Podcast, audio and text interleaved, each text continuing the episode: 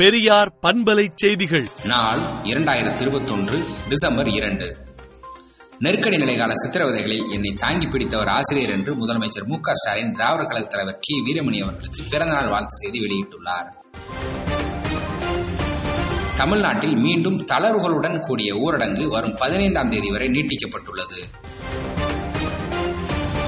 முதலமைச்சர் மு ஸ்டாலின் அவர்களின் வாழ்த்து தந்தை பெரியாரின் வாழ்நாள் மாணவனாகிய எனக்கு உற்சாகத்தை கொடுக்கிறது என்றும் சாதி ஒழிப்பு ஆட்சிக்கு அரணாக இருப்பது ஆணவ கொலைகளை தடுப்பது நீட் தேர்வு ஒழிப்பு இயக்கத்தை பலப்படுத்துவது இந்த ஐந்து பணிகளை முன்னிறுத்தியே என் எஞ்சிய வாழ்நாள் பணி என்று செய்தியாளர்களிடையே திராவிடர் கழக தலைவர் கி. வீரமணி பேட்டியளித்துள்ளார்.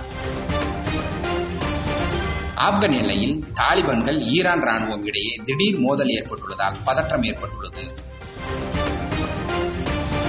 தமிழக முதல்வர் மு க ஸ்டாலின் அவர்களை தரக்குறைவாக பேசிய பாஜக மாநில நிர்வாகி அகோராம் கைது செய்யப்பட்டுள்ளார்.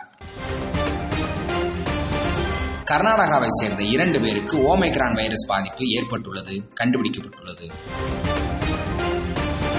கரோனா தடுப்பூசி செலுத்தாவிட்டால் டிசம்பர் மாத சம்பளம் வழங்கப்பட மாட்டாது என்று மதுரை மண்டல மின்சார வாரியம் பிறப்பித்த உத்தரவு திரும்ப பெறப்பட்டுள்ளது.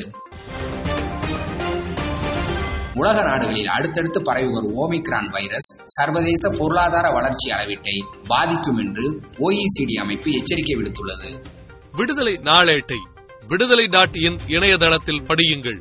பெரியார் பண்பலை செய்திகளை நாள்தோறும் உங்கள் செல்பேசியிலேயே கேட்பதற்கு எட்டு ஒன்று இரண்டு நான்கு ஒன்று ஐந்து இரண்டு இரண்டு இரண்டு இரண்டு என்ற எண்ணுக்கு பெரியார் எஃப் நியூஸ் என்று வாட்ஸ்அப் மூலம் செய்தி அனுப்புங்கள்.